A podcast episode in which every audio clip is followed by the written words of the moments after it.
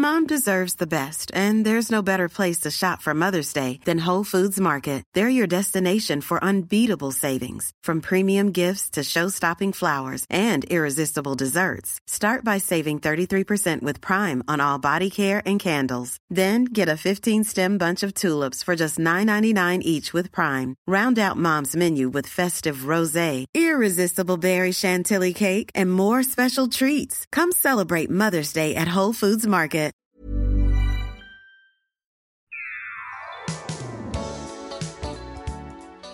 Bienvenue dans ce nouvel épisode du podcast TFTC. On vous conseille trois films et à chaque fois un titre musical après chaque film. Aujourd'hui, je suis avec Aurélien et Sarah. Comment allez-vous? Ça va très bien et toi Ça va super. Sarah, tu avais, euh, tu étais là pour la première euh, il y a quelques temps. Euh, on avait reçu euh, Paul Idi. Là, Mhm. tu viens nous conseiller un film. C'est ton premier format, trois films. Et Exactement. figure-toi que je ne vais pas tergiverser parce qu'on va commencer avec toi. Quel film tu nous conseilles? Alors, je vous conseille aujourd'hui Mise à mort du cerf sacré.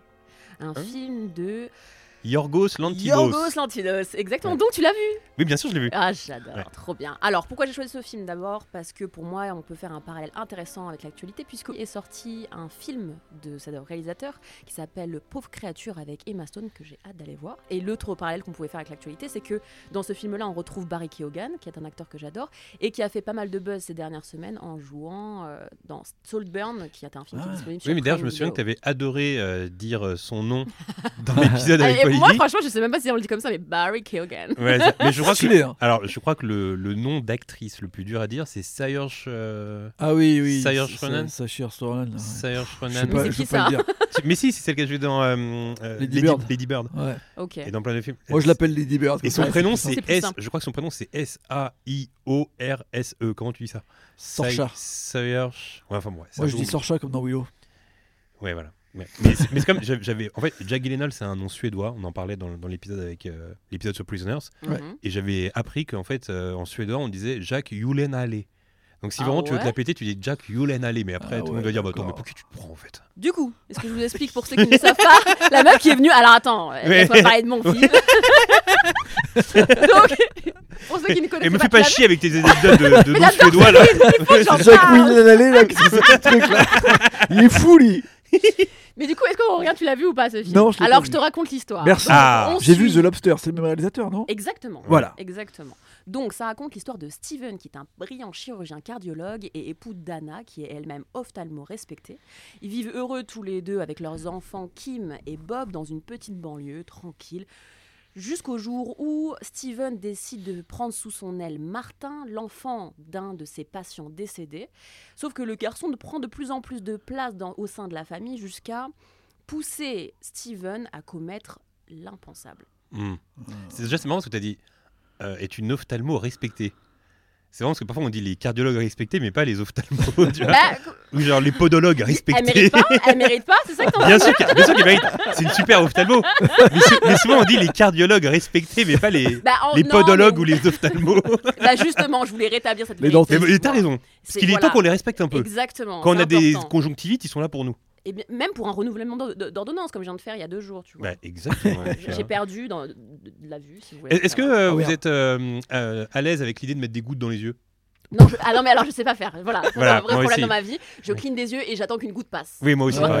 C'est très médiocre à chaque fois quand j'en mets. C'est impossible, moi. Ouais. Toucher les yeux, je crois que c'est le pire truc qui puisse m'arriver. Ouais. Et c'est dans les films aussi, je déteste tout ce qui Ah est ouais, torture ouais, au niveau ouais, des ouais. yeux. Et moi j'ai un grand respect. Alors je suis sûr que ceux, je suis sûr que parmi ceux qui nous écoutent, il y en a qui le font. J'ai un grand respect pour ceux qui mettent des lentilles. Ah bah moi j'en mets, Ah bon? Malgré tout. Bah attends, mais t'a- t'arrives pas à mettre de, de gouttes, Non, mais t'arrives bah, à mettre des lentilles. C'est deux choses différentes. Genre, je sais que c'est pour ma survie. Je peux pas mettre mes lunettes, ça me, ça me saoule. Du coup, je, je m'oblige, tu vois, à mettre mes, mes lentilles. Et à force, j'ai pris Je vais te dire une chose, je préfère mettre des lunettes à vie que de mettre des lentilles. Ah ouais? Ouais, non, franchement, me toucher ma rétine là, avec mes doigts, hum, hum, hum. Non, je comprends. c'est un no-go pour moi. Oui, donc alors tu viens de nous raconter l'histoire du voilà, film. je vais raconter l'histoire. Et pour vous expliquer ce que j'ai aimé dans ce film, d'abord, ce qui m'a choqué, et je sais pas si c'est ton cas au- aussi, c'est la singularité des dialogues. En fait, c'est ultra froid, c'est super robotique, c'est euh, monocorde. Et ça déshumanise pardon, les personnages dès le début. Mais c'est un peu le style de ce réal aussi. Et voilà, c'est ce que j'allais dire. Et j'ai découvert, ben, en fait, j'ai découvert Canine il y a quelques temps, qui est un film aussi de Yorgos Lanthimos, et c'est un peu le même effet. Et j'ai l'impression que c'est commun un peu à tous ces films. C'était un peu moins présent, j'ai l'impression dans Lobster, mais pour le coup, Canine et celui-ci, c'est vraiment le cas. Et euh, globalement, l'ambiance, elle est très froide, c'est presque malaisant. Et euh, plus tu avances dans le film, plus justement les personnages deviennent de plus en plus humains, ils ont des émotions, etc. Et je trouve que c'est ça qui est intéressant, c'est de suivre l'évolution des, personnages tout au fil, au fil de, de ce film-là. Par contre, faut être prêt, et ça c'est aussi commun, je trouve, à ce réalisateur, c'est que c'est très lent.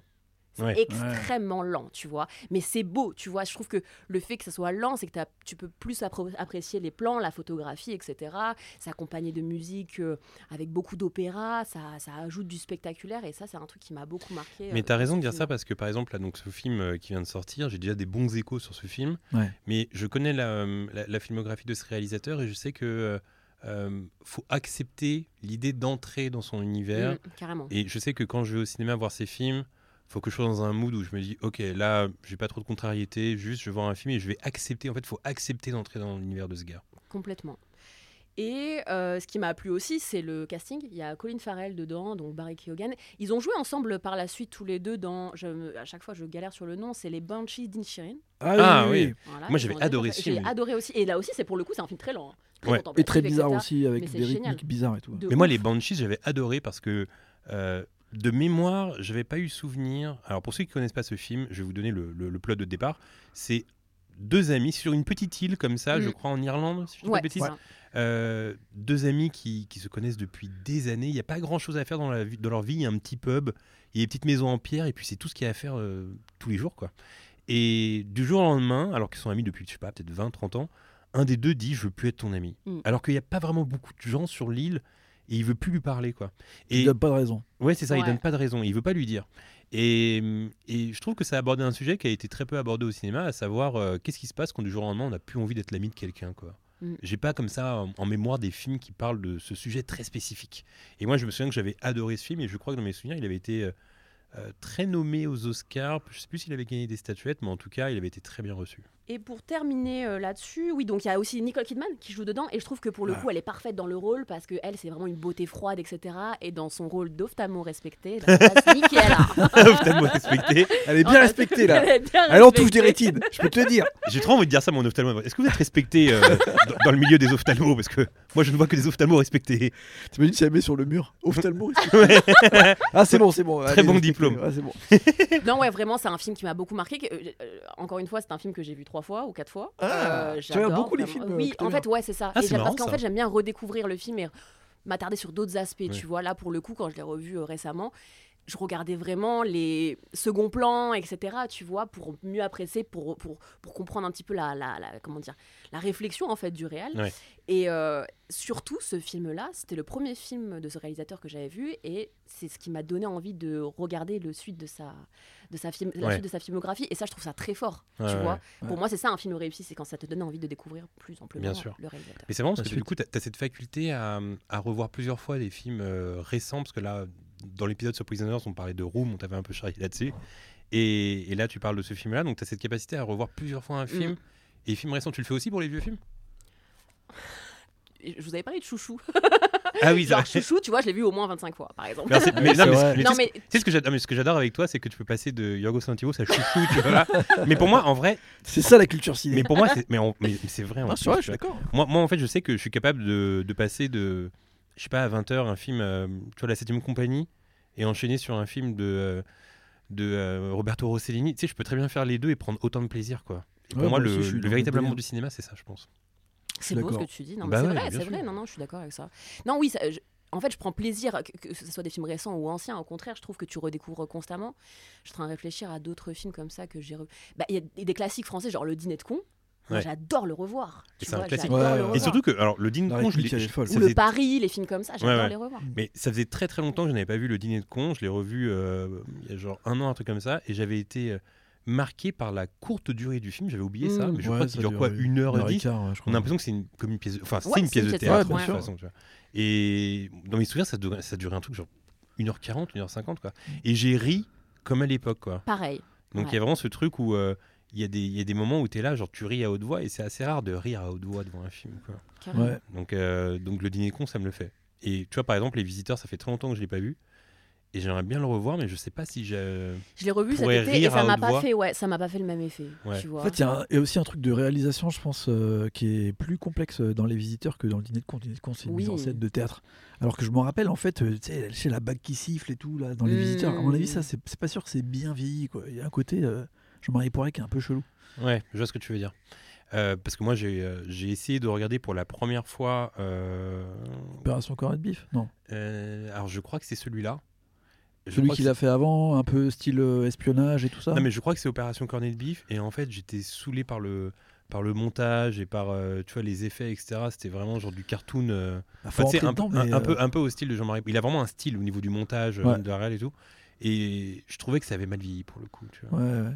Et donc, j'ai pas réussi à rentrer dans le film. Il faudrait que je te donne une deuxième chance. En fait, il fait beaucoup de. C'est ce que j'ai. En fait, quand on était petit, on se disait juste c'est ça le cinéma, tu vois. Mm. En fait, il fait grave d'effets de déformation, tu vois. Il déforme li- l'image et tout. Et en fait, maintenant, tu regardes ça, tu te dis, qu'est-ce qu'il fait là? C'est quoi ce bordel? C'est bizarre, Ouais. en fait. C'est Mm. hyper chelou. Et euh, on dirait qu'il est, ouais, il est dans un cartoon tout le temps.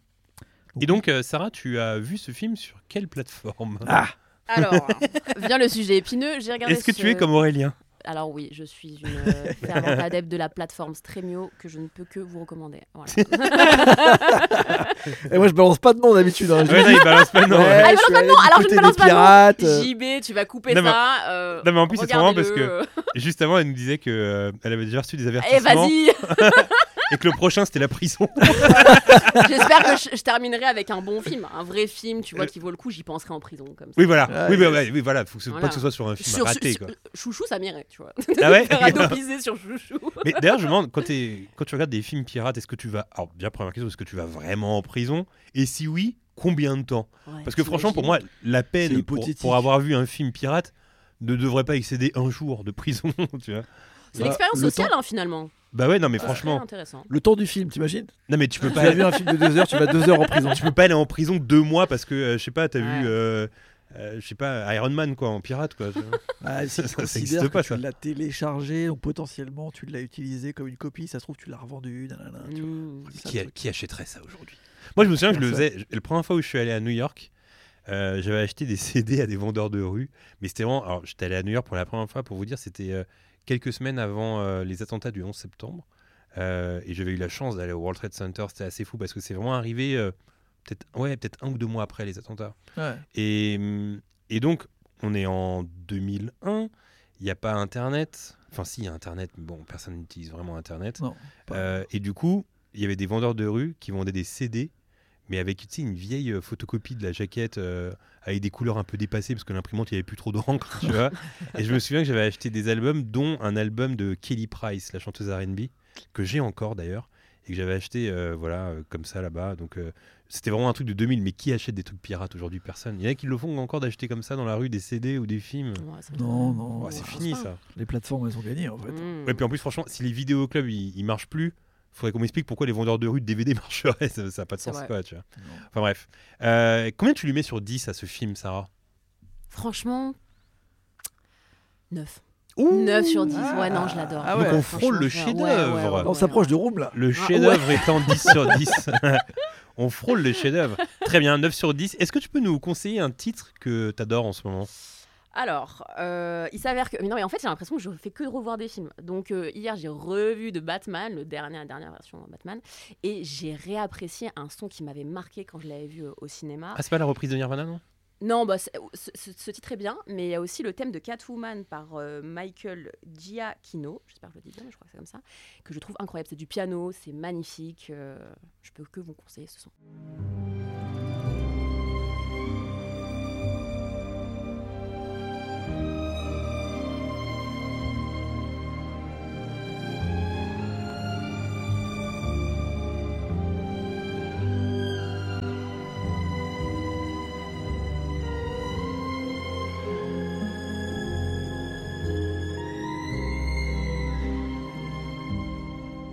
Merci Sarah. On va enchaîner avec euh, mon film, si vous le voulez bien, qui est un film euh, dont j'ai parlé en story. Alors, je vais vous donner un peu le, le- le contexte. Euh, moi, j'achète beaucoup de vieilles vestes Mhm. sur eBay, etc. Et récemment, je me baladais comme ça sur le eBay US et je tombe sur une veste d'un parc d'attractions canadien avec écrit staff dessus. Je trouve la veste trop belle et je me dis, mais attends, je connais pas ce parc d'attractions, donc je commence à me renseigner. Et c'est le plus grand parc d'attractions euh, euh, au Canada, c'est en Ontario et euh, c'était un parc Paramount, etc. à un moment. Et bon, bref, donc j'achète la veste. Je reçois la veste, etc. J'en fais une story pour raconter l'histoire de cette veste et l'histoire de ces parcs d'attractions. Et en regardant des vidéos d'archives de ce parc d'attractions, me revient en mémoire un film qui se passe justement en partie dans un parc d'attractions que j'avais vu euh, en 2008 quand j'habitais à Montréal et qui s'appelle Grace is Gone. Grace is Gone, c'est un film réalisé par James C. Et James C. C'est un mec qui est pas du tout connu, mais que j'adore. C'est vraiment un type avec qui euh, euh, je partage comme ça des. euh, des j'allais dire des sentiments. je sais pas comment expliquer ça. Mais en gros, quand il, quand il écrit des films, c'est des films qui me touchent. Quoi. Donc je pense qu'il y a un Mm. truc où euh, on a un peu les mêmes émotions, lui et moi. Enfin, on a les mêmes émotions, je partage ses émotions. Et il avait euh, écrit un film qui s'appelle Lonesome Jim, dont je parle d'ailleurs dans mon livre. Un film avec Casey Affleck, euh, réalisé par Steve Buscemi. C'est lui qui avait écrit ce film et déjà j'avais adoré ce film indépendant. Et ensuite, par la suite, on lui a confié donc un autre film indépendant. Vous savez, il y avait une période comme ça où euh, euh, on disait c'est un film, Sundance. un film Sundance. Ah. J'adorais ça. Moi, Il y avait- trop film Sundance. Et moi, bah moi j'étais très, et je suis toujours très film Sundance, même si c'est un peu moins le cas aujourd'hui, il y en a moins. Ouais, il y vois. en a moins. ouais. Donc euh, cette, cette expression est limite un peu désuète maintenant aujourd'hui, mais Grace is Gone, c'est vraiment typiquement, et je pense que tu vas aimer pour ça Aurélien, Ouais. c'est typiquement un film Sundance. Voici l'histoire. Euh, c'est un film qui, euh, en filigrane, parle un peu de la guerre en Irak, mais on ne, on ne voit jamais la guerre en Irak. Parce que le film commence comme ça, c'est un père dont la femme est soldat en Irak. On ne voit jamais la mère, jamais. Euh, le téléphone sonne au début du film, lui il travaille dans une, euh, je crois c'est une entreprise d'imprimerie, je crois, un truc comme ça, un truc un peu badant. Et il reçoit un coup de fil et on lui annonce, ou c'est des officiers, je crois, qui viennent chez lui, on lui annonce que sa femme vient de mourir en Irak, en fait. Sauf que lui, il a deux petites filles, une fille de euh, 11, 12 ans et une autre euh, plus petite de 7, 8 ans. Et donc, euh, bah, il est tout seul chez lui, comme ça, dans un pavillon de banlieue.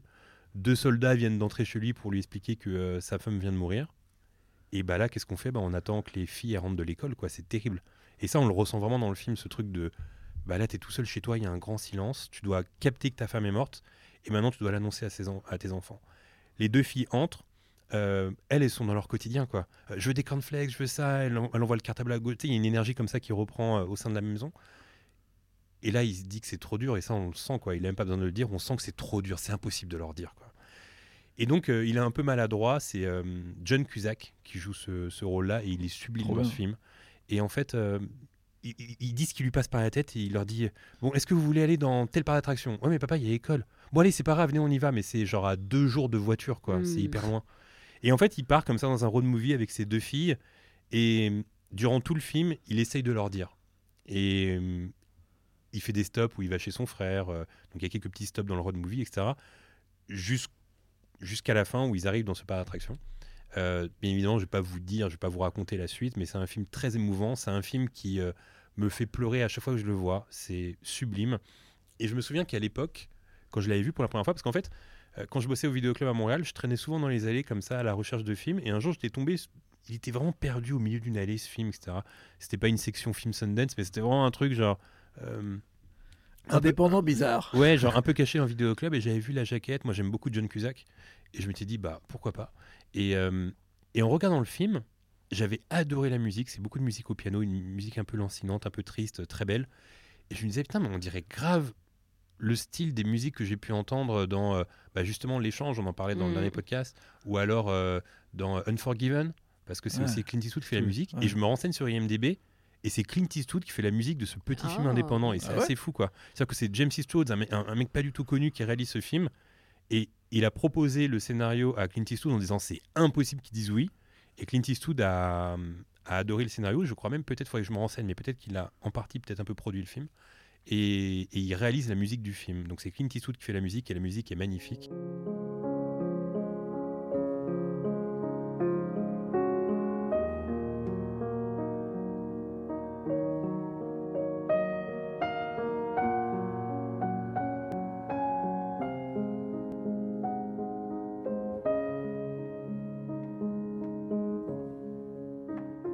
Donc voilà, c'est un film, euh, bah, moi que j'ai vu en DVD parce que j'avais acheté le DVD à Montréal à l'époque, mais j'ai aucune idée. J'ai essayé un peu de checker, mais à mon avis, peut-être qu'il faut le louer euh, en VOD ou en tout cas, à mon avis, il est un peu compliqué à trouver. Mais vraiment, si vous avez l'occasion, regardez ce film parce que c'est un film très touchant, très beau, très simple aussi, très doux.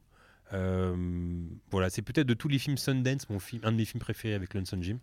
Et c'est à chaque fois le même gars, James Sistros, qui a fait après d'autres trucs, mais c'est toujours pareil en fait. Comme c'est des films qui sont juste sortis aux États-Unis, c'est très très dur d'y avoir accès et de les voir en France. Ça, c'est un peu dommage. Ah, si tu veux demander Et- à des pirates. euh, Non, mais oui, non, mais ouais, maintenant c'est bien. Maintenant, maintenant qu'il y a Sarah, j'ai deux pirates dans le podcast. Ça, c'est très Les bien. piratos. Ouais. Euh, vous, vous risquez votre vie pour moi, hein, parce que vous allez Ah, me télécharger un film, vous allez finir en prison. On pour va faire des heures de tôle pour toi, mon pote. Tu, vas voir tu viendras nous rendre visite. Ah bah oui, bah, bien sûr. Et donc, On, on euh, va, on va faire room. en vrai. et donc je mets la note euh, de, allez, 8 sur 10 pour Ah. ce film. Euh, j'ai toujours du mal à mettre plus. Toi, t'as été très très généreuse avec Ouais, le 9. mais euh, est-ce que je peux mettre 8,75 finalement? Ah, ça existe, Laisse la place, tu vois, C'est pour pas mal, c'est pas mal. 8,75 ça existe? Ouais, ouais, moi Bah pourquoi je pas. Allez, 8,75 euh, pour ton film. Donc euh, ouais, je mets la note de 8 parce que, parce que voilà, j'adore ce film. Et puis en plus, très personnellement, ça me rappelle aussi une période où vraiment je traînais dans les allées de mon vidéoclub et parfois je tombais sur des petites pépites comme ça et j'étais toujours très content. C'est un peu comme aller dans une friperie et tomber sur un- une bonne pièce que tu achètes genre Mm. 5 ou 10 euros, tu es trop content. Parfois tu, tu tombes sur des films dans les allées du vidéoclub, parfois c'est pas ouf et parfois tu as une petite surprise. Personne t'avait parlé de ce film mais en fait c'est trop bien. Ouais. Donc je suis très content de tomber sur celui-là. Grace is Gone, vraiment si vous pouvez regarder ce film. Et pour le son, euh, je vous conseille un- le projet d'un type qui est très jeune. Il- Je, sais pas, il- je- je me suis abonné à son Insta, il doit avoir euh, 19 ans, ou en tout cas il ressemble à un gars de 17 ans, c'est trop bizarre. Et euh, il a monté un projet qui s'appelle euh, Sign euh, Crushes Motorist. Et j'aime beaucoup, j'écoute ça en boucle, c'est un peu de la lofi, parfois un peu de l'ambiance, etc. Euh, et là, le son, il s'appelle Left, et j'adore.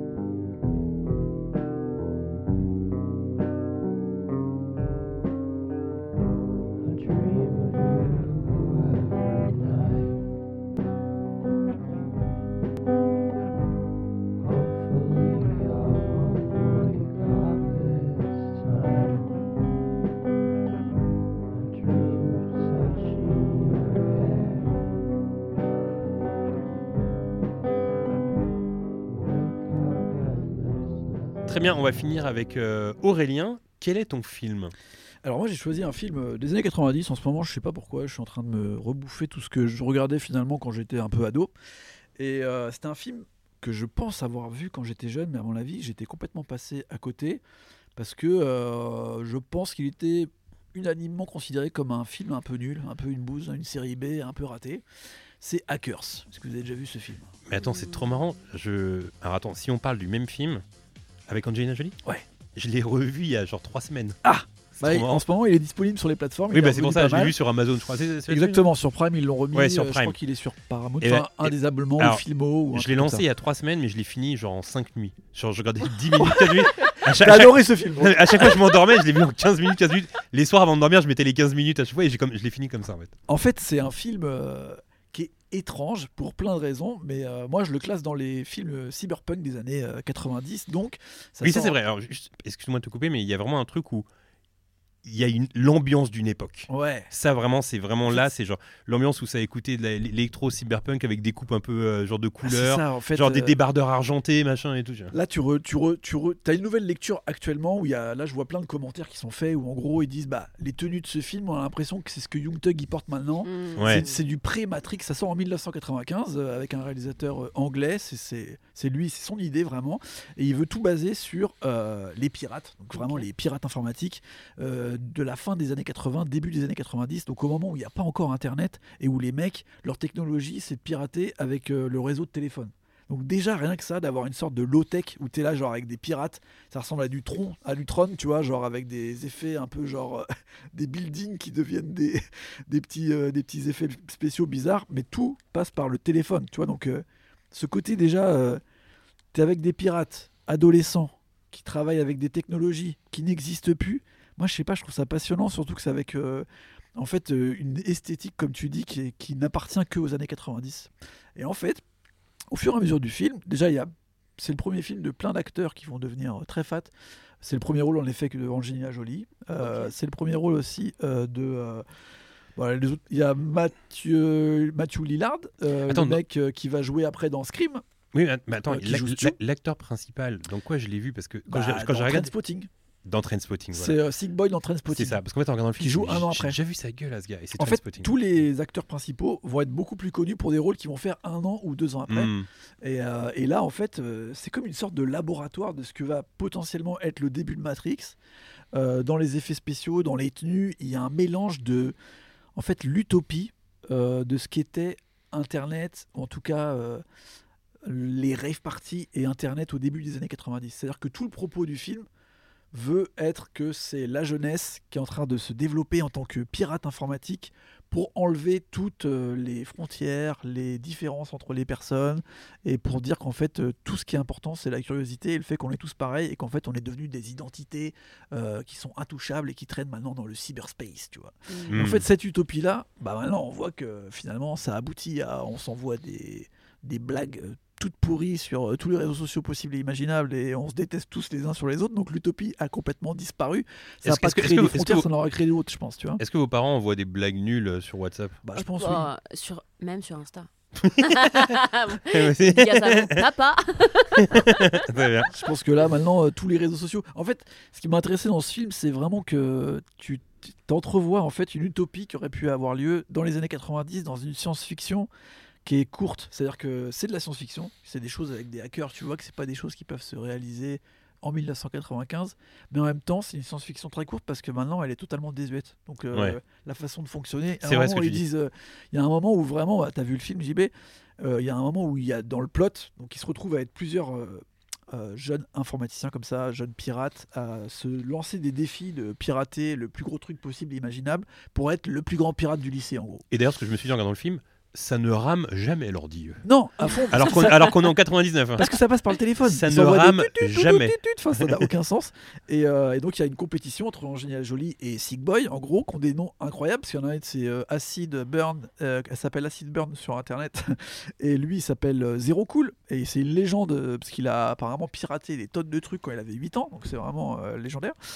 Et en fait, ce qui est intéressant, c'est qu'il y a un moment où ils disent Ok, on va réussir à tout développer, la supercherie et la paranoïa qu'il y a avec Internet. Et ils en parlent comme si c'est un Mmh. truc nouveau qui va libérer en fait euh, tous les esprits parce que ça casse toutes les frontières et c'est la possibilité de regrouper tous les gens qui savent, qui connaissent et un peu euh, finalement l'avant Matrix où finalement Matrix c'est ça où après ils découvrent qu'ils appartiennent dans la Matrix, tu vois. Et- et En fait, c'est c'est je trouve que c'est hyper impressionnant cette Ouais. science-fiction qui n'existe plus, mais, tu peux mais- plus mais- faire mais tu vois, j'aime bien ce truc autour de euh, euh, toute l'imagerie qu'il y avait d'Internet à la fin des années Ouais. 90. J'ai vu un extrait de- d'un passage d'X-Files sur Twitter que je trouve tellement drôle, où en gros, il y a Mulder et Scully qui sont sur une enquête, Ouais, et ils sont avec un Internet. type comme ça et tout, et il y a Scully qui fait Hum, Très bien. Pour en savoir plus, nous allons appeler Inter- Internet.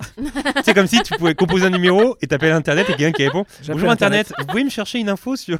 sur- Ah, tu sais, maintenant, tout, tout ça, ça te paraît complètement désuet. Maintenant, on a tout dans nos téléphones et tout. Mais en fait, ce, ce mélange un peu de, de low-tech euh, qui paraissait être le futur, moi, ça me passionne toujours parce que je me remets dans l'esprit de, des années 90. Et c'est un peu comme, euh, finalement, euh, Spielberg dans les années 70, quand il fait rencontre avec le troisième type. Tu as toujours deux façons de voir le progrès et voir euh, la science et la technologie. Soit une façon pessimiste, les extraterrestres, ils vont arriver, ils vont nous buter et on va tous mourir. Euh, la technologie, ça va faire que Internet, on va avoir tous des virus et d'un coup, il y aura plus d'énergie, il y aura plus d'électricité. Ou de façon optimiste, comme euh, rencontre du troisième type, où ils viennent pour euh, être cool avec nous, les extraterrestres. Et là, Hackers, où finalement, le but, c'est l'utopie euh, bah, un peu qu'il y avait dans, la- dans les milieux rêves, techno, euh, et dans le milieu de- du pirate informatique, où finalement, euh, ça va réduire les frontières entre Ouais. les gens, ça va réduire les frontières entre les communautés, entre les pays, entre les langues, parce qu'on va tous parler la même toujours langue, en euh, fait, soit, l'un, soit l'autre. Moi, je me souviens que je me souviens des prémices d'Internet. Il y a une image qui me revient toujours en tête. C'était une sorte de euh, fascicule euh, en 98, un truc comme ça, euh, quand il y a eu l'arrivée d'Internet, où en gros, on voyait une planète Terre et il y avait plein de trucs qui sortaient de cette planète Terre, dont un jeune gamin blond en train de skater avec des gros euh, casques euh, Ouais. euh, de Walkman et tout, avec un gros casque de Walkman. Et en gros, euh, il y avait un peu ce côté genre, waouh, on va pouvoir parler à tout le monde, on va pouvoir se faire des amis en Australie ou, euh, euh, tu vois, au Rwanda ou en Islande, un peu partout. On va tous être amis maintenant et ça va être trop bien. On va pouvoir discuter et puis euh, parler de nos cultures différentes et puis Mm. enfin rencontrer d'autres cultures et tout. Il y avait Ouais. ce truc vraiment très euh, naïf. Ouais. Euh, et optimiste de ce que va être Internet. Puis il y avait un truc anti-système, tu vois, où genre il n'y a, pas de- il y a pas de police, il n'y a pas d'État sur Internet. Non mais vraiment, vraiment, pas de- moi vraiment, vraiment au tout début, il y avait ce truc où les gens déjà, moi je me souviens que j'ai mis beaucoup de temps avant de comprendre ce qu'était Internet. Mm. C'est-à-dire qu'on m'expliquait Internet, mais je, je comprenais pas vraiment. Oui, mais c'est quoi le but d'Internet? Au début, c'était vraiment abstrait, quoi. Mm. Bah tu sais, tu pourras, euh, euh, je sais pas, euh, réserver tes places de ciné. Oui, bah d'accord, mais je peux appeler le ciné pour ça, tu vois. Tu sais, il y avait un peu ce truc de, il y avait tellement peu de possibilités, il n'y avait pas de réseaux sociaux, il n'y avait pas tout ça. Ouais. Ce qui fait que moi au départ je comprenais pas vraiment l'intérêt d'Internet. En fait j'ai commencé à comprendre l'intérêt d'Internet, je me souviens très bien du jour où j'ai compris la puissance d'Internet. J'étais euh, avec euh, Mehdi, on était euh, signé chez Chaud Devant Production, il y avait, des- il y avait Internet là-bas, nous on n'avait pas Internet à la maison. Et il y avait un type qui bossait là-bas et il s'était, il s'était inscrit sur euh, un site qui s'appelait Fudge World à l'époque. Et, et donc voilà et tout. Et en fait il est en train de parler à une meuf qui était genre trop mignonne. Et on me dit, ah, bah, toi, qu'est-ce que tu es en train de faire? C'est vraiment les prémices d'Internet. hein. Mm. Qu'est-ce que tu es en train de faire? Bah là, je parlais avec une meuf que j'ai rencontrée sur le site. World. Mais attends, mais c'est c'est une vraie meuf? C'est pas un truc genre, euh, genre euh, tu sais, euh, 36-15 villas, un truc comme ça? Ouais, téléphone rose. Non, non, c'est une vraie meuf avec qui on discute et tout. Je fais, attends, mais t'as payé pour ça? Non, non, j'ai pas payé. Mais si, obligé, t'as payé pour parler à cette meuf. Et tu sais, en fait, nos cerveaux, ils étaient tellement archaïques sur là-dessus, tellement on connaissait pas Internet. Et je me suis dit, waouh, ça veut dire qu'en fait, potentiellement, tu peux tomber amoureux sur Internet. C'est-à-dire que tu peux parler à une fille, tomber amoureux, la rencontrer, et c'est là que j'ai compris la puissance d'Internet, de me dire, ok, ça peut changer ta vie en vrai, quoi, tu vois. Et, hum, mais avant, on ne savait pas vraiment ça. Donc il y avait un peu ce truc naïf. Et puis au final, bah, Internet est devenu euh, un mix de trucs qui changent les vies. Euh, je pense que nous trois, on est un peu dans ce truc où ça a un peu changé Mhm. nos vies aussi, Internet. Bah ouais. Et, mais en même temps, il y a ce truc aussi bah, où euh, c'est devenu un outil hyper dégueulasse avec des gens qui s'en servent pour, euh, pour balancer tout un tas de trucs euh, complotistes. non, parce que anti- tu vois, même ce truc-là, moi j'ai remis donc euh, Hackers, c'est un film euh, un peu bordélique où il y a beaucoup de styles et c'est plein de mélanges de choses un peu. C'est impossible à expliquer en fait, c'est à moitié anti-système et en même temps c'est le système à fond, c'est un film de teenager et tout. Bref, il y a plein de choses à l'intérieur, mais il y avait ce côté un peu pur de euh, Internet, c'est positif et ça va nous aider à être Hmm. anti-système, à casser euh, le mur de la vérité et tout ça. Et en fait, ce qui peut être le parallèle, on va dire, de tout ça, ça va être euh, ce qui est devenu les Anonymous, tu vois, ou les trucs comme ça, ou un peu Ah. les pirates informatiques qui leak des trucs, mais en fait, ça leak maintenant des trucs un peu dégueux. Enfin, tu sais, C'est fini ça, Anonymous, là, non? bah, je sais pas, je pense que ça existe toujours. Finalement, c'est une sorte de ligue des, des pirates euh, du monde, tu vois. Et Mmh. finalement, Hackers dans les années 90, c'est un peu l'esprit de ce que ça allait devenir. Mais je pense qu'il y avait une sorte de- comme ça d'utopie que j'ai retouché du doigt en voyant ce film. Et une réalisation qui est complètement euh, atypique, un peu folle. Nerveuse. que- ouais, et puis qui se retrouve nulle part en fait. Et en effet, la musique, euh, qui est euh, le début des années 90 avec des groupes comme Prodigy, Orbital, Underworld. Tu te remets vraiment, il y a même Stereo M6, tu te remets dans une époque du début des années grave. 90 où c'est vraiment la rêve culture anglaise qui va commencer à, à se développer dans le monde entier, où c'est à moitié du big beat, c'est le début de Fatboy Slim, de Mais tu sais que Brothers. c'est assez intéressant ce que tu dis parce que pendant toute une période, j'étais nostalgique des années 80, puis après j'ai été nostalgique des années 90, et puis là en fait, c'est le pouvoir du temps qui passe. Je commence à être euh, nostalgique euh, du début des années 2000, tu vois. Ouais. Euh, et en l'occurrence, tu vois, tu sais, toute cette période euh, comédie romantique des du début des années 2000, Starbucks Café, Ali McBeal, toute Ouais. cette ambiance un peu Sex and the City, il y avait toute une ambiance vraiment très marquée début 2000, quoi, Mm. tu vois. Et je commence un peu à être nostalgique de cette époque-là. Et parfois, je me pose la question, je me dis, est-ce que euh, dans euh, 20 ans, Tu seras Euh, nostalgique. Tu vas être nostalgique de- peut-être qu'il y aura encore ce podcast et je dirais, ah, je suis nostalgique de 2023. tu vois, genre euh, quand il y avait ça, ça, tu vois, je sais pas. Ah, je suis nostalgique du Covid. Ouais, ouais. Ouais, voilà, ça, tu vois. ah, peut-être. Et alors, en tout cas, bon, bah, on sait que tu l'as vu sur Prime Video, ce film. Combien ouais. tu lui mets sur 10 En vrai, c'est oh, c'est un, c'est un film atypique. Donc, est-ce que je peux dire que c'est un grand film? Non, je pense que je lui mettrais 7,5, 8, tu vois. Le temps Ah, que je lui 8, ai c'est beaucoup, hein. Parce que moi, Hackers, euh, moi qui l'ai revu là, je lui mets 5,5, 6. hein. Mais parce que moi, il y a un truc qui m'a touché dans la façon dont c'est réalisé et dans la façon dont, dont est racontée l'histoire dans le contexte. Mais j'aime bien aussi ce genre de film un peu cyberpunk, genre un bien meilleur film est Strange Days, tu vois, que j'ai revu il y a Ouais. pas longtemps de Catherine Bigelow. Je le revois très régulièrement. Je pense que j'ai presque vu autant que Room euh, pour Sarah. Et euh, il y, a, y a- y a pareil, il y a un côté qui est maintenant désuet parce que euh, c'est fait en 96 et dans un futur proche, puisque c'est le passage à l'an 2000. Maintenant, le passage à l'an 2000, euh, tu vois, on a- on n'a plus un intérêt particulier. Et la technologie dont il parle dans ce film, elle est désuète maintenant. Je pense qu'on est passé complètement à autre chose. Mais euh, je vois toujours ça comme. euh, je sais pas. En fait, je suis assez attiré par la science-fiction qui maintenant paraît désuète parce que les années sont Hmm. passées et qu'en fait, bah, ça n'existe plus. C'est comme, euh, par exemple, quand je revois War Games.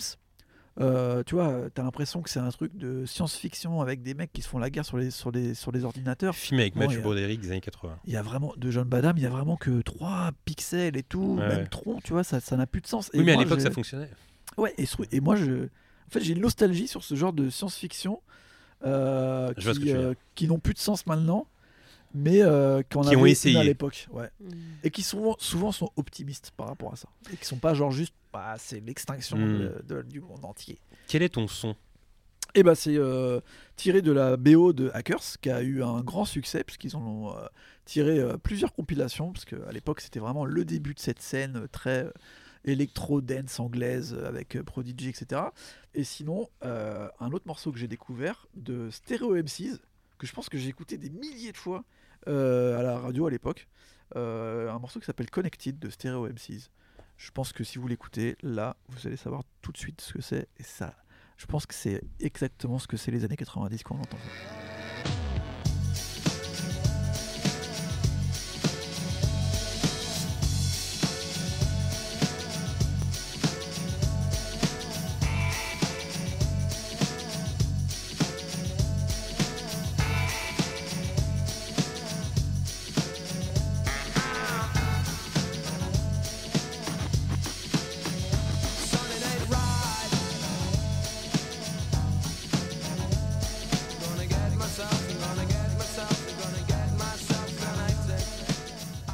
bien, merci Aurélien. En général, on commence ce podcast en parlant euh, d'actu ciné. Ah ouais, c'est vrai. J'ai oublié de vous lancer là-dessus. Est-ce que vous avez vu des films euh, récemment au cinéma ou alors des films euh, récents qui sont sortis sur plateforme Pour vous lancer, je vais commencer. J'ai vu Le Cercle des Neiges enfin sur euh, Oui, Netflix oui. que j'ai adoré. Moi, C'est j'avais vu, j'avais vu Ela- Alive, la version de 93 euh, que j'avais bien aimé, mais celle-ci surpasse tout. Euh, j'ai eu une petite passion pour ce film lorsqu'il est sorti. Je me suis vachement euh, renseigné après. J'ai lu euh, et vu pas mal d'interviews du réalisateur Bayona qu'on connaissait aussi pour euh, euh, Jurassic World. Je crois que c'est le 2 qu'il a fait entre autres. euh, Ah ouais. euh, Bayona. Il a fait pas mal de films d'horreur aussi. Et ce film est bien parce que c'est le film le plus qui se rapproche le plus de la réalité de ce qui s'est passé. Durant ces interviews, j'ai appris qu'il avait rencontré la majeure partie des survivants et il y a eu des heures et des heures de de, de- de- de questions-réponses comme ça avec eux où il donnait le moindre détail et lui il se servait du moindre détail pour faire son film et j'ai trouvé ça euh, trop bien c'était trop trop prenant c'était très bien réalisé on sentait vraiment l'oppression dans le film vous l'avez vu hein. De ouf. on ouais, sentait ouais. vraiment l'oppression je me souviens il y a des scènes où euh, on est une, une avalanche euh, à l'intérieur de, de la Mm. carcasse de l'avion et puis, euh, il y a un vrai travail du son dans ce film, parce que d'un coup, on n'entend plus rien, le son est un peu Ouais. étouffé, puis on ressent le, le fait de ne pas pouvoir respirer. Euh, J'ai lu aussi une interview de Bayona qui disait qu'ils sont allés sur les lieux euh, du crash, euh, au milieu des Andes, et en fait, il a dit le truc le plus angoissant que j'ai vécu là-bas, c'était pas d'imaginer ce qu'ils ont vécu, c'est le son. C'est-à-dire qu'en fait, tout est cloîtré comme c'est au milieu des montagnes et qu'il y a beaucoup de neige. En fait, tu, quand tu parles, tu t'entends euh, respirer. Enfin, il y a un truc où euh, il n'y a, Ouais. pas d'écho, il n'y a rien. Et en fait, euh, vivre ça au quotidien, ça doit être hyper oppressant. Tu vois. Tu- En fait, tu perds tous tes repères. Quoi. Mm.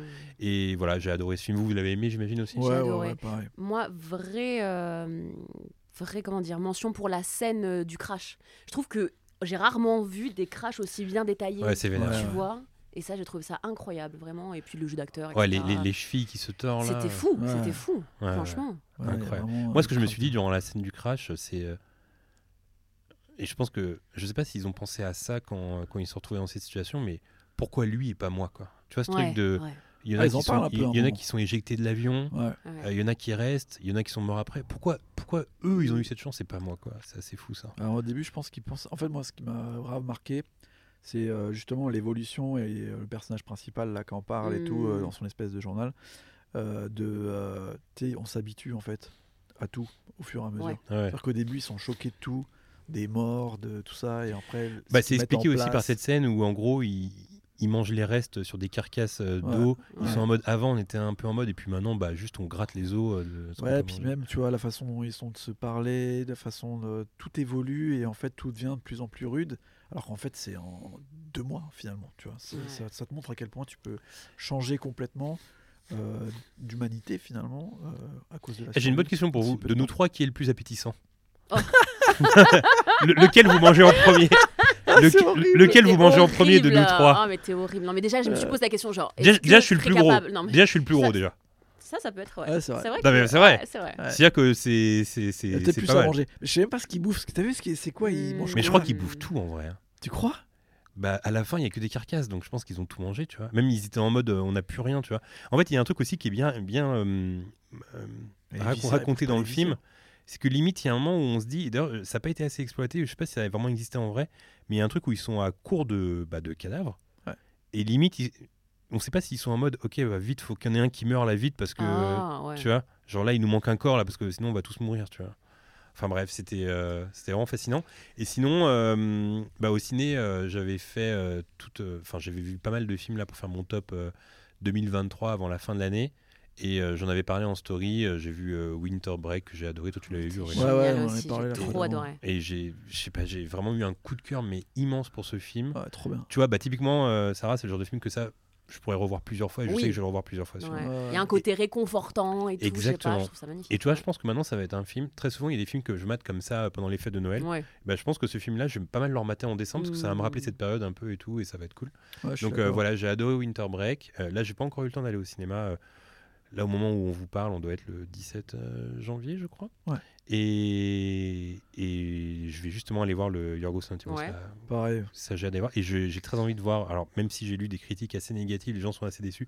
Moi, j'ai très envie de voir Priscilla de. Ah, mais j'ai adoré. Ah, je l'ai vu. Ah ouais. Mais il y a plein de gens qui aiment pas. Moi, j'ai trop kiffé. Ah ouais Franchement, euh, Non, c'est un bon film. j'en attendais pas plus, pas moins, tu vois. euh. Bah, j'ai lu pas mal de gens déçus.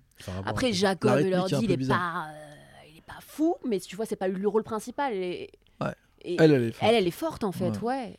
Et ce que j'ai bien aimé, c'est qu'ils ont consulté Priscilla pour faire le film, tu vois. Et ça, je trouve ça magnifique. Et je pense que ça peut pas être plus authentique que ça, du coup, tu vois. Je sais pas. Et Moi, bah, j'ai tu vois, vous m'avez donné à nouveau envie de le voir. Ah, parce que Ouais, le personnage d'Elvis, il est vraiment, tu sais, en. Second plan, et ça, ouais, c'est super rare. c'est genre un décor, tu vois. Hmm. Et on voit vraiment, on essaie de sentir vraiment comment elle, elle se sent, euh, et, et même si c'est toujours en rapport à Elvis, Mm. mais il y a côté, il y a un côté un peu. Mm. euh, moi, ça m'a vachement euh, rappelé ce qu'elle avait fait sur Marie-Antoinette quand même, dans l'esprit, tu vois, où il y a ce côté où elle est un Ah peu ouais. seule, très souvent seule, dans des grands lieux où elle, elle a l'impression d'être un peu perdue. Je l'ai vu pour la première fois pouf, il y a Elvis genre. qui vient, quoi. Je l'ai vu pour la première fois il y a un mois Marie-Antoinette, euh, Ma- Marie-Antoinette pardon. Et c'était dans les meilleures conditions parce que c'était une, durant une masterclass de Coppola à la Cinémathèque. donc Stylé. après, elle était là pour répondre à des questions sur le film et tout, donc c'était assez cool. Et en plus, c'était en pellicule. Ah ouais. Donc il y a- t'as bien aimé?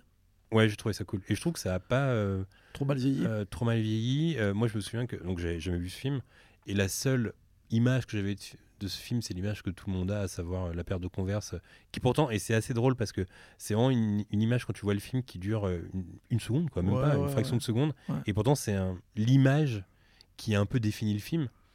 Et en même temps, ils n'avaient pas vraiment tort parce que c'est une Marie-Antoinette euh, euh, assez moderne, quoi. Ouais, un peu pop. Donc, euh, donc voilà. Vous avez vu d'autres choses récentes récemment ou pas, que ce soit au ciné ou sur les plateformes? Moi, j'ai vu Dream Scenario avec euh, Nicolas Cage. Très bien, j'ai adoré. C'est vrai, moi, j'ai pas. Ah, t'as pas aimé toi Non, Ouais, j'ai pas aimé. Je- la bande-annonce, quand j'ai vu la bande-annonce, c'était comme une ouf. J'ai adoré l'histoire, j'ai adoré le côté absurde, etc. Le début du film commence bien et après, je trouve que ça s'essouffle assez vite au final. Tu Ouais, vois. je comprends. Mais après, euh, moi, ce que j'ai aimé avec ce film, c'est que euh, c'est de plus en plus badant, quoi, tu vois. C'est-à-dire qu'au début, il y a un peu ce truc. Alors, on vous, on vous explique l'histoire. En gros, c'est l'histoire d'un type qui a une vie euh, assez euh, lambda, un peu Mhm. morne. Ouais. Euh, on sent que c'est un type qui a pas vraiment de charisme, pas vraiment respecté par ses filles, pas vraiment Ouais. respecté par sa femme. C'est un prof à l'université, pas vraiment respecté par ses élèves aussi. Mhm. Euh, on sent que c'est un type qui aspirait à mieux parce qu'il y a une scène au début du film où il prend un verre avec une nana qui elle va être publiée dans un ou qui va sortir un livre, oui, je crois. exact. Et lui, bah, c'est juste un prof. il aspirait à être, avoir une meilleure vie que ça. Bon bref, en tout cas voilà. En tout cas, on nous présente un personnage Qui n'est pas invité au dîner euh, exactement avec ses amis. au dîner mondain avec des gens assez Voilà, intelligents, ouais, etc. ouais. Et euh, c'est pas vraiment un loser, mais on nous le présente Mm. comme un loser parce qu'il a comme une belle maison, Oui, il a comme oui. réussi sa vie. Mais euh, c'est un, c'est un type qui a un peu raté sa vie. quand C'est même. ça. Et, et un jour, il croise une personne, euh, je crois que c'est la première, c'est sa fille d'ailleurs, parce que le film Ouais, commence comme ça, ça. qui lui dit C'est marrant, j'ai rêvé de toi, il m'arrivait quelque chose de grave et tu juste tu me regardais et tu faisais Ouais. rien. Et un jour, il y a une autre personne qui lui dit ça, je crois que c'est euh, dans son université, et puis on se rend compte que plein de gens se mettent à rêver de lui, et c'est toujours le même schéma, il leur arrive des choses horribles, Et lui, il passe comme ça, et puis il les aide pas, il fait rien. Donc là, il commence à devenir fou. Il se dit, euh, mais attends, mais qu'est-ce qui se passe Euh, Pourquoi les gens ils rêvent de moi comme ça? Il passe aux infos, ça devient un vrai phénomène de foire. et, euh, tu vois, c'est assez, c'est assez marrant. Le pitch est chaud. Jusqu'au jour où, et c'est là qu'il y a un basculement dans le film, C'est ça. euh, bah en fait, euh, il commence à devenir un ouf dans ses rêves en fait. Mm. C'est-à-dire qu'on continue de rêver de Nicolas, enfin du personnage de Nicolas Cage, sauf que euh, il arrive et puis il te viole, il t'étrangle, Mm. il te, il te massacre de coups de couteau, de, de coups de marteau, etc. Et tout le monde se met à avoir peur de, de Nicolas Ouais, Cage, tu vois. ouais. Et lui, il est là, genre, mais. Enfin, c'est des rêves, laissez-moi Mm, tranquille. Il mm. commence à se faire harceler, donc ça raconte aussi pas mal de choses, tu vois, je trouve. Euh, et voilà, je trouve ça assez cool. Il y a une scène que j'ai adorée dans le film, où euh, d'ailleurs il y a. Ah putain, ce soir, c'est- en ce moment j'ai des trous de mémoire, c'est assez ouf. Le gars qui joue dans Superbad avec Jonah Hill, euh, Paul Michael euh, Cera euh, Serra, voilà, Michael Serra. Michael Serra joue dans le film et il joue le directeur d'une boîte d'influence. Mm. Et en fait, ils reçoivent euh, Nicolas Cage, le personnage de Nicolas Cage, qui lui rêve de, de sortir un livre où il parle de fourmis, je crois. Oui, c'est ça, des fourmis. Ouais, il parle de fourmis, études biologiques sur les fourmis et tout. ouais. Et en fait, euh, il y a le directeur de l'influence comme ça qui le reçoit dans son bureau et qui lui dit Bon, on a des trucs pour toi et tout. Ah ouais, bah moi j'aimerais bien sortir un livre sur les fourmis et tout. Et le gars il fait Ouais, non, peut-être que tu pourrais faire des pubs pour Sprite. Spr- Sprite, ils sont intéressés par ton profil sur Insta et tout, tu vois. Et genre, tu sais, il y a un décalage qui se crée. Mais moi, j'ai bien aimé le film, franchement, j'ai trouvé Mais tu ça vois, assez toute cool. cette partie-là, tout ce que tu viens de décrire, moi, c'est ça qui m'a plu. Ouais. Et après, je trouve qu'il y a un moment où, effectivement, quand tu comprends que les gens finissent par cauchemarder en fait avec lui dans, le- dans le, le truc machin, et bah après, il se passe plus rien. Je trouve que ça s'essouffle à partir de ce moment-là, tu vois. Tu trouves ça cool, et puis tout d'un coup, ça redescend. Et je me souviens, il y a une scène qui m'a marqué dans le film où, en gros, quand il va dans cette agence euh, d'influence, il croise euh, une meuf, genre, euh, qui est un peu euh, euh, horny en anglais, s'il y a une expression à sortir, je sais pas en français quelle. euh, Enfin, tu sais, qui est genre excitée par Mm. Nicolas Cage, parce qu'en fait, elle rêve de lui, mais elle, elle fait des rêves érotiques, tu vois. Ouais. Ou juste. euh, En fait, en fait, parce qu'il y a un entre-deux où au début, il fait rien, après, il commence un peu à faire des trucs, et après, il fait des trucs de plus en plus violents. Voilà, quoi. ouais, c'est ça. Et en fait, elle recrée une scène où elle l'amène chez lui et veut revivre la scène où ils couchent ensemble et tout, et c'est une scène méga glauque qui est d'ailleurs un peu drôle d'ailleurs. Oui, Euh, ça pour le coup, c'était drôle. Ouais, ça c'est drôle. Blotti dans le noir, le mec, au fond. Ouais, euh, voilà, il c'est ça. carrément- ouais, ouais. Et hum, non, mais tu vois, en fait, plus j'en parle et plus je me rends compte que j'ai vraiment, vraiment aimé ce film. C'est, en gros, c'est la fin que t'as pas aimé, enfin, le, la Bah, deuxième partie. quoi. Voilà, c'est ça. Ouais. Parce que la première partie est très bonne et comme tu l'as dit, le pitch de départ, il est excellent. Enfin, je trouve que l'idée est géniale. Et en tout cas, moi, j'adore ce réalisateur. C'est un réalisateur qui s'appelle Christopher Borgli. Et pour la petite anecdote, figurez-vous que hum, j'ai passé, enfin, j'étais en tournée avec ce type, ce réalisateur, le réalisateur de Dream Scenario, parce qu'en fait, à l'époque, je travaillais avec un groupe euh, norvégien. Et en fait, j'étais parti en Norvège pour les prendre euh, en photo. Et en fait, pendant la, la petite euh, tournée, euh, enfin, c'était à Oslo, pendant la petite tournée, bah, j'étais avec eux et Christopher Borgli réalisait leurs clips. Ok. Et, et après, il a réalisé euh, un autre film qui s'appelle Sick of Myself, qui était sorti de la même année, J'ai adoré. qui était trop Ça, bien. j'ai adoré. Et il avait fait une pub aussi pour Adidas, qui est incroyable. Je vous l'enverrai en DM, je me souviens plus du nom, mais il avait fait une, une pub pour une marque de, de, de, de basket euh, qui est trop bien. Et puis voilà, j'adore ce réalisateur, je le trouve trop fort. Et là, récemment, il y a Francis Ford Coppola lui-même qui a fait un, un post Insta pour parler de ce film Ah ouais en disant que Nicolas Cage était trop fort. Du coup, il y a Borgli qui a, qui a reposté le, le post de, de Coppola et c'est un peu la classe quand, tu, quand Coppola parle de ton film. quoi. Enfin voilà, bah écoutez, c'est les derniers films récents qu'on vous a vus. En tout cas, on vous les conseille à fond, même si t'as. Oui, mais moins ça vaut quand même fin, le coup. mais Ça, vaut quand même le ouais. coup, je trouve. Ça vaut donc le coup. Merci euh, Sarah et Aurélien. On se retrouve Merci. très bientôt.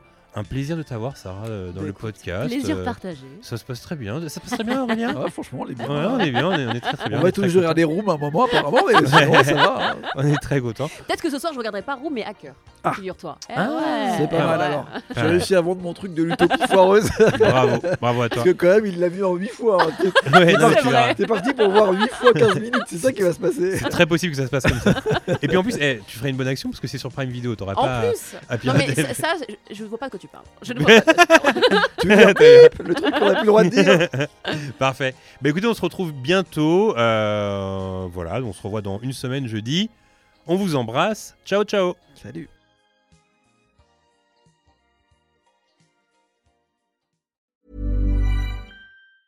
Mom deserves the best, and there's no better place to shop for Mother's Day than Whole Foods Market. They're your destination for unbeatable savings, from premium gifts to show-stopping flowers and irresistible desserts. Start by saving 33% with Prime on all body care and candles. Then get a 15-stem bunch of tulips for just $9.99 each with Prime. Round out Mom's menu with festive rosé, irresistible berry chantilly cake, and more special treats. Come celebrate Mother's Day at Whole Foods Market.